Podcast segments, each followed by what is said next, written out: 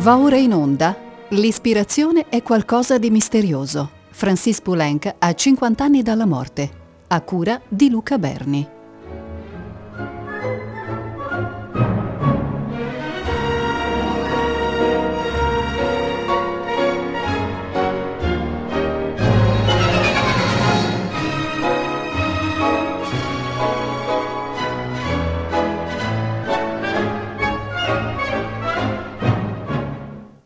Un saluto agli ascoltatori di Rete Toscana Classica. Questa è la nona trasmissione dell'Ispirazione è qualcosa di misterioso. Francis Poulenc ha 50 anni dalla morte.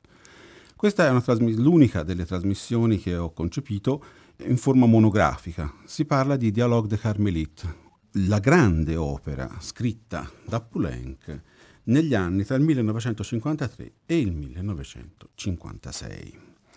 Il catalogo di opera di, di Poulenc è un catalogo non particolarmente ricco, se si vuole guardare strettamente la produzione scenica. Nel 1923 debutta scrivendo i recitativi di un'opera di Gounod che si chiama La Colombe. Nel 1946 ha scritto Le Mamelles de Tiresias, opera buffa in due atti e un prologo da Guillaume Apollinaire.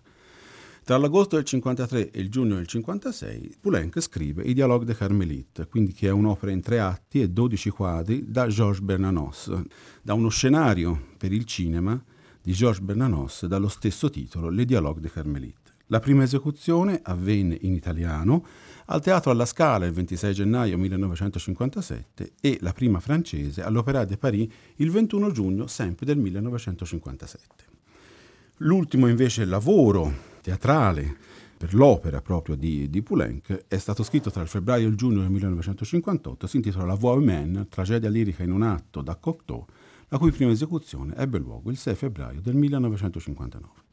Certo, eh, ci sono lavori di Poulenc che possono echeggiare qualcosa di molto simile all'opera oppure all'evento, tipo la Rhapsodie Negre o il Bal Masqué, per esempio. E poi, altro capitolo sono i balletti la lunga serie di balletti ai quali Poulenc ha dedicato gran parte dei suoi sforzi, debuttando nel 1923 con Le Biche. In esergo alla versione di Georges Bernanos delle, delle Dialogue de Carmelite c'è una, una, frase tratta da un'opera di Georges Bernanos che si chiama La gioia, la joie, che dice in un certo senso, vedete, la paura è in ogni caso la figlia di Dio, riscattata la notte del venerdì santo. Non bella da vedersi, no, canzonata, maledetta, rifiutata da tutti, e tuttavia non vi sbagliate. Si trova al capezzale di ogni agonia e intercede per l'uomo. La paura è la grande protagonista silenziosa dell'opera. Opera che ha una mm, storia molto semplice in realtà la vicenda si svolge a Parigi nel 1789. Il marchese della Force, in una sala del suo palazzo, attende la figlia bianca e cerca al tempo stesso di tranquillizzare il figlio, preoccupato che i tumulti della folla possano scuotere l'equilibrio già molto precario della sorella. Blanche rientra e si mostra subito agitata e turbata. Annuncia la sua intenzione di ritirarsi a vivere in un convento per trovare la calma e la quiete. E questo facciamo subito un ascolto, la conversazione tra il Marquis de la Force e Blanche nella sua risoluzione di entrare nel Carmelo. Ne sono interpreti il Marchese de la Force Xavier Delprat e Blanche Denise Duval. L'orchestra del Théâtre National de l'Opéra di Parigi è diretta da Pierre Dervaux e si tratta della esecuzione con praticamente al completo il cast della prima francese.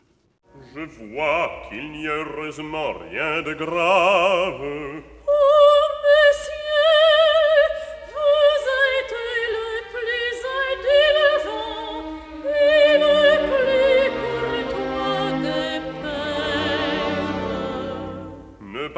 De ce petit incident.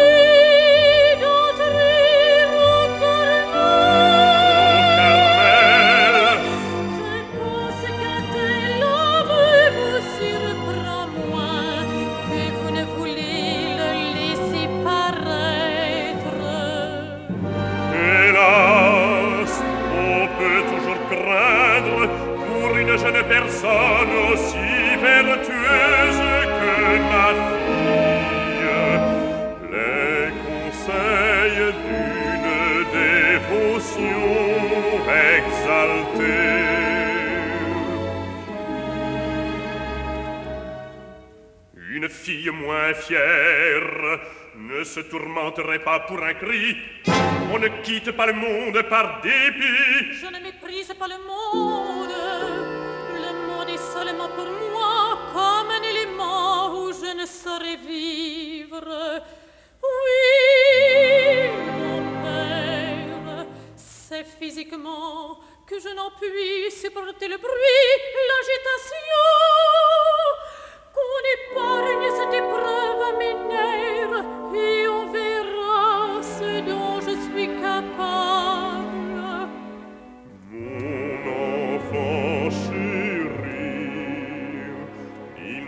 N'appartient qu'à votre conscience de décider si l'épreuve est au-dessus de vos forces ou non.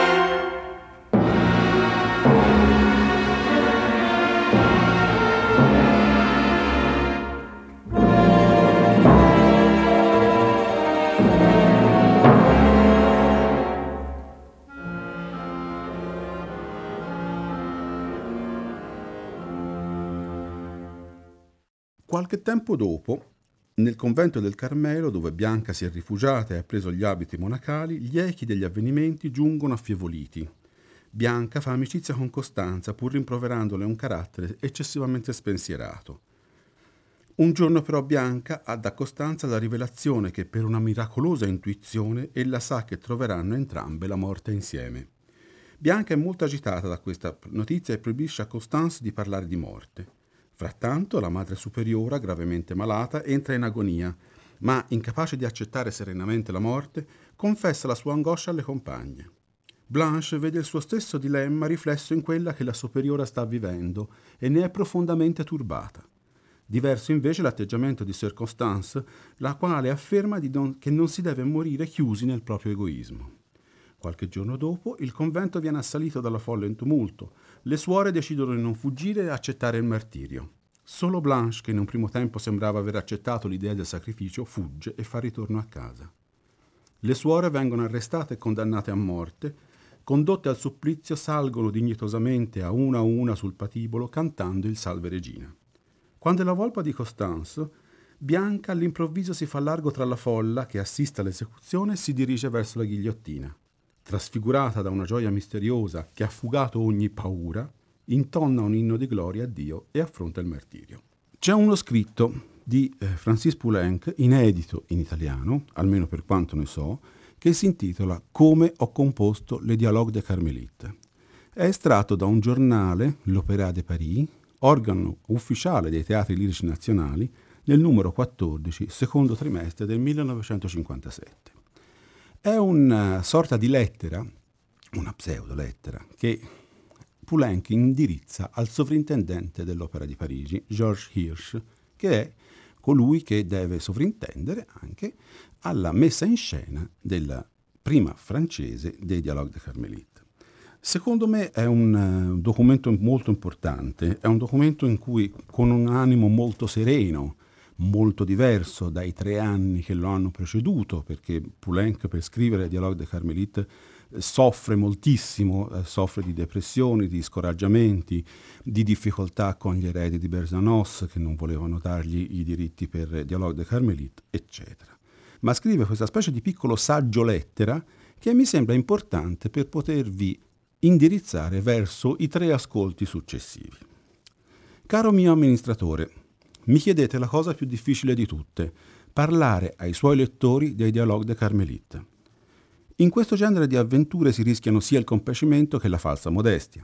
Penso che il solo modo di trarmi d'impaccio sia quello di raccontare semplicemente la storia di quest'opera. Ho sempre adorato il canto e i miei primi grandi ricordi musicali li devo a Don Giovanni, Pelleas, Boris, Ricoletto. È quindi del tutto normale che i nomi di Debussy, Mussorgsky, Verdi figurino nella dedica delle Carmelitane. Infatti la dedica della partitura recita così. Alla memoria di mia madre, che mi ha rivelato la musica, di Claude Debussy che mi ha regalato il gusto di scrivere, di Claudio Monteverdi, di Giuseppe Verdi e di Modest Mussorgsky che mi sono serviti qui come modelli. Francis Poulenc, agosto 1953. Proseguiamo la lettura di questo Come ho composto i Dialogue de Carmelite. Se il nome di Mozart è assente è perché in tutta franchezza non si può dedicare niente a Dio Padre. Da molto giovane i miei genitori mi portavano all'opera e all'opera comique.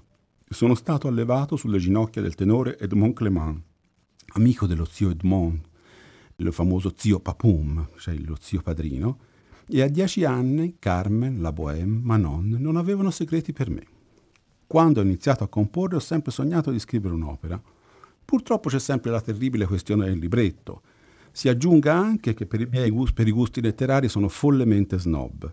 Se nel regno della melodie Éluard, Max Jacob, Aragon, Louis de Vilmorin, Apollinaire mi hanno esaltato e se grazie a quest'ultimo ho potuto scrivere le Mamelle de Tiresias, che ho la debolezza di considerare in maniera del tutto speciale, ci è voluto l'intervento casuale e straniero per scoprire il libretto che sognavo da tanti anni.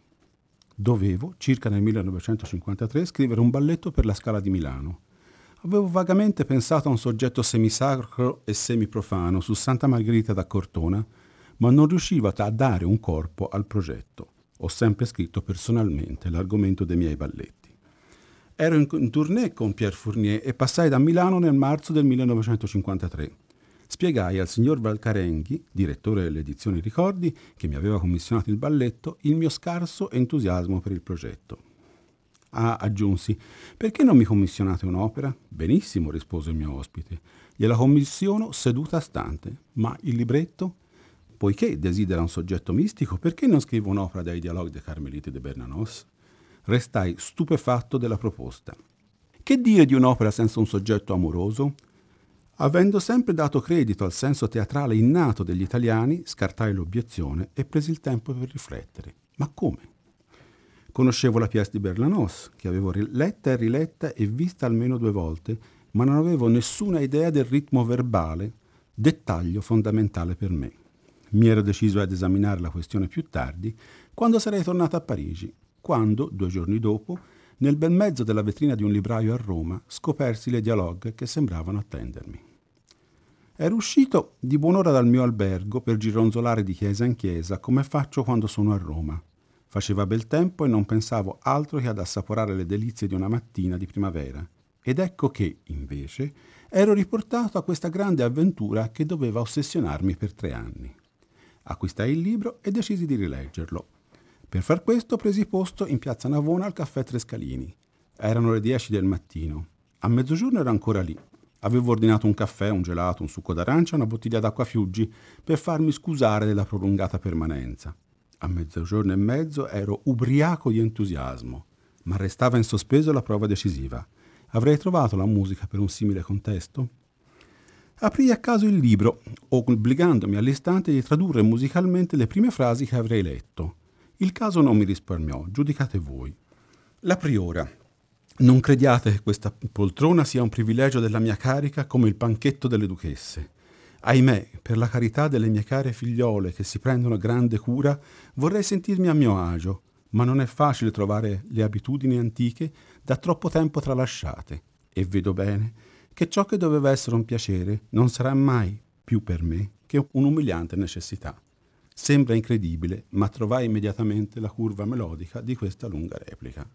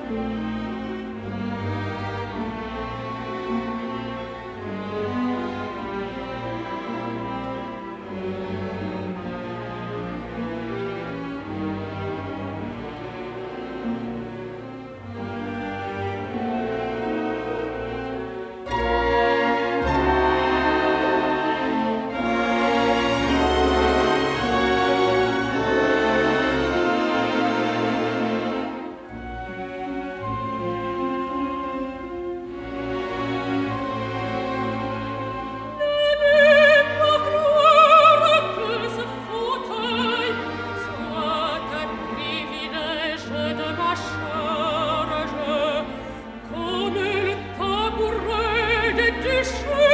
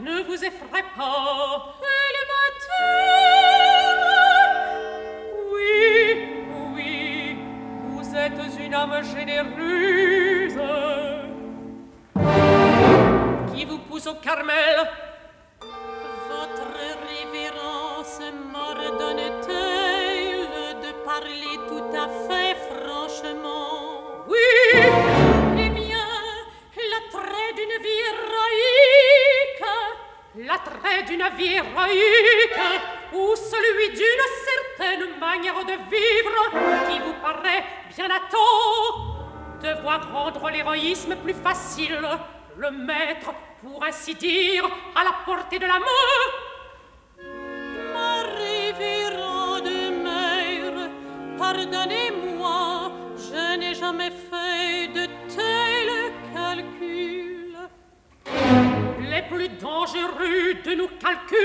sont ceux que nous appelons des illusions.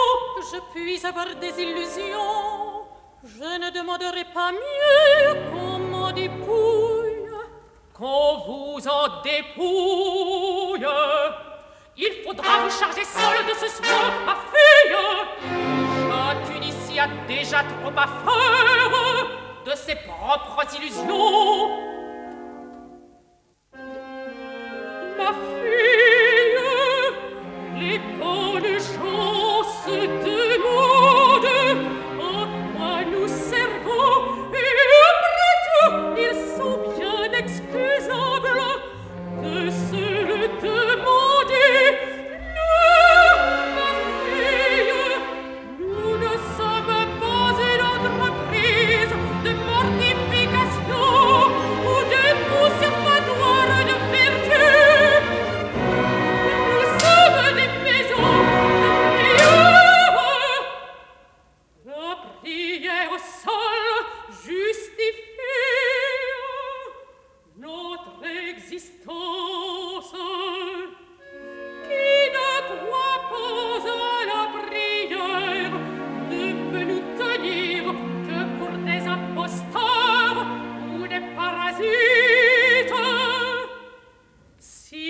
Croyance en Dieu est universelle, ne faut-il pas qu'il en soit autant de la prière?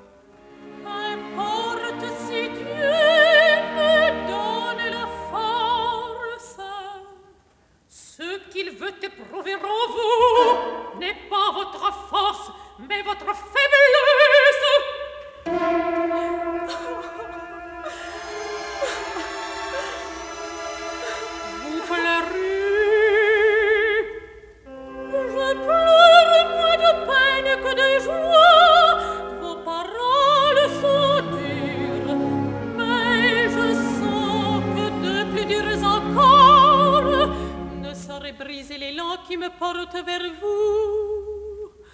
Je n'ai pas d'autre refuge, en effet. Notre règle n'est pas un refuge, ce n'est pas la règle qui nous garde, ma fille. c'est nous qui gardons la règle. Dites-moi quand avez-vous, par extraordinaire, déjà choisi votre nom de carmélite. Au cas où nous vous admettrions à l'approbation. Mais sans doute n'y avez-vous jamais pensé. Si fort, ma mère,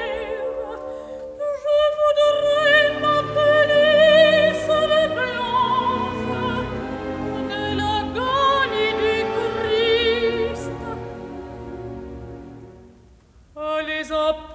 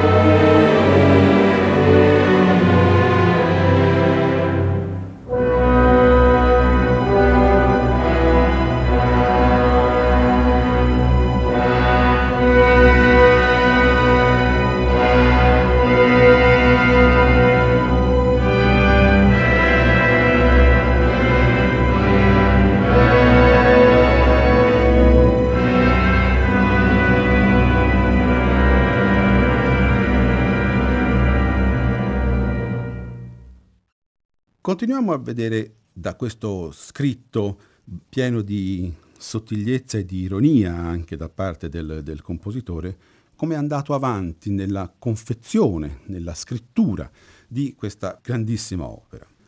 Il dado era tratto. Alle due telegrafai a Valcarenghi, un vero rabdomante, che avrei scritto le dialogue. Ruminai lungamente i tagli, poi, a giugno del 1953, in treno tra Parigi e Brive lo realizzai. La partitura fu iniziata nell'agosto del 53 e terminata alla fine di giugno del 56. Sono moltissime le persone sorprese di questa mia scelta. Evidentemente le carmelitane sono lontane dalle mamelle de Tiresias, ma mi si conosce male se ci si stupisce della mia collaborazione con Bernanos. La sua concezione spirituale è esattamente la mia e la sua violenza risponde perfettamente a un lato profondo della mia natura, che si tratti di divertimento o di ascesi. Ho scritto in esergo sulla prima pagina della partitura questa bruciante frase di Santa Teresa, Santa Teresa d'Avila, dalle fondazioni, che Dio mi allontani dai santi cupi. Indica con chiarezza il tono che ho cercato per tutta la mia opera. Dei sentimenti terribilmente umani, la paura, l'orgoglio, sono alla base di questa tragica e veridica storia. Infatti, 16 carmelitani di Compiègne furono ghigliottenate il 17 luglio 1794 a Parigi. Partendo da questa fonte storica, Bernanos ha avuto l'idea geniale di stabilire tra la prima priora e Blanche, l'eroina, questo trasferimento della grazia, questa comunione dei santi che a un certo punto porta improvvisamente così in alto l'azione. Ed è la morte della priora che ascoltiamo, Madame de Croissy, priora del convento di Nice-Charlet, Blanche, Denise Duval, Mère Marie Rita Gore, Javelinot, il medico, Max Conti, sempre con l'orchestra del Théâtre National de l'Opéra de Paris, diretti da Pierre Delvaux.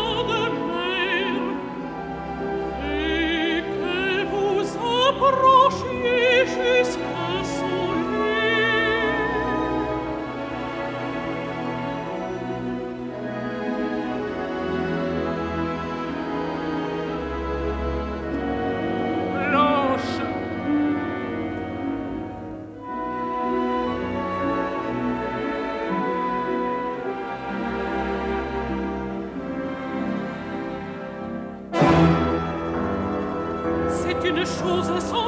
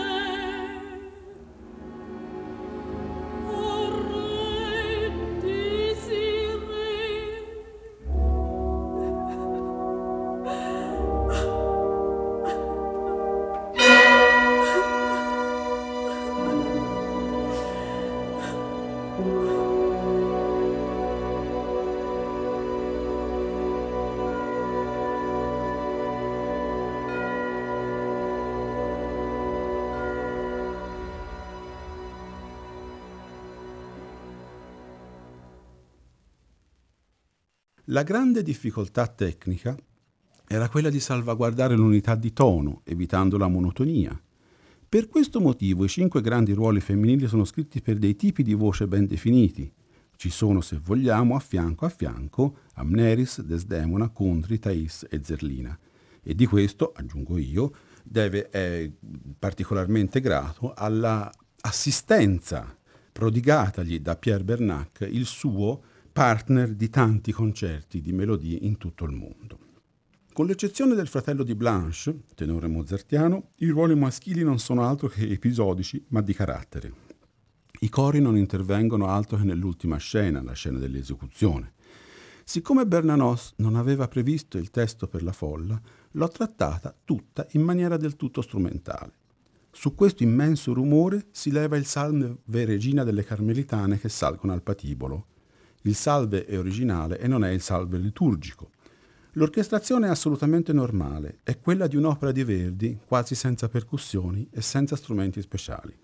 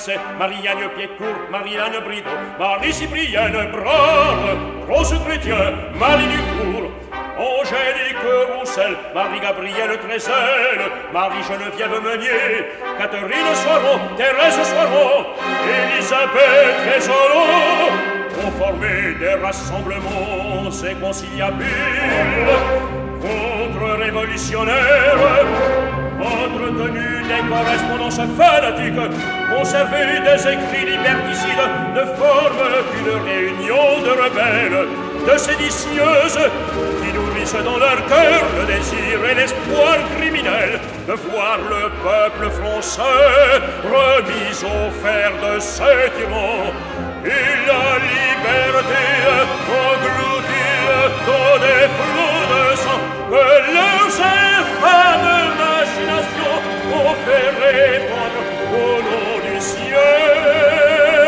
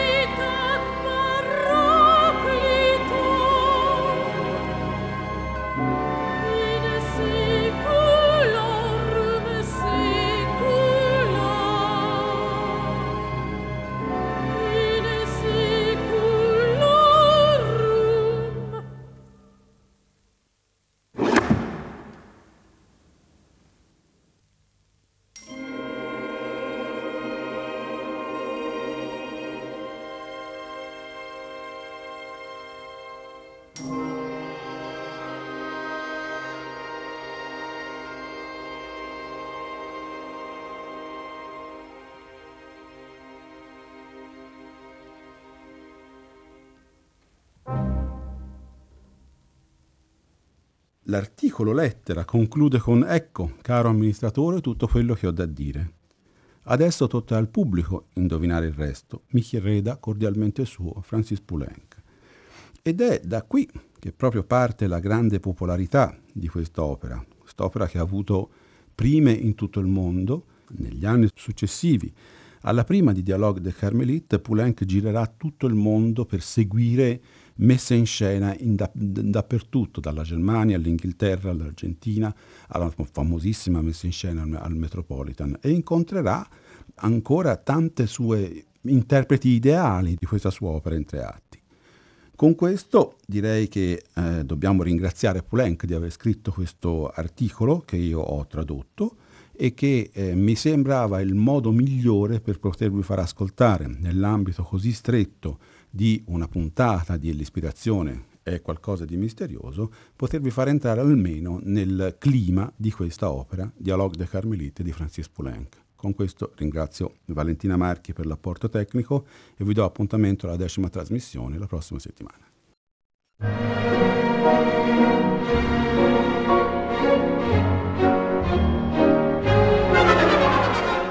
Abbiamo trasmesso L'ispirazione è qualcosa di misterioso. Francis Poulenc, 50 anni dalla morte. A cura di Luca Berni.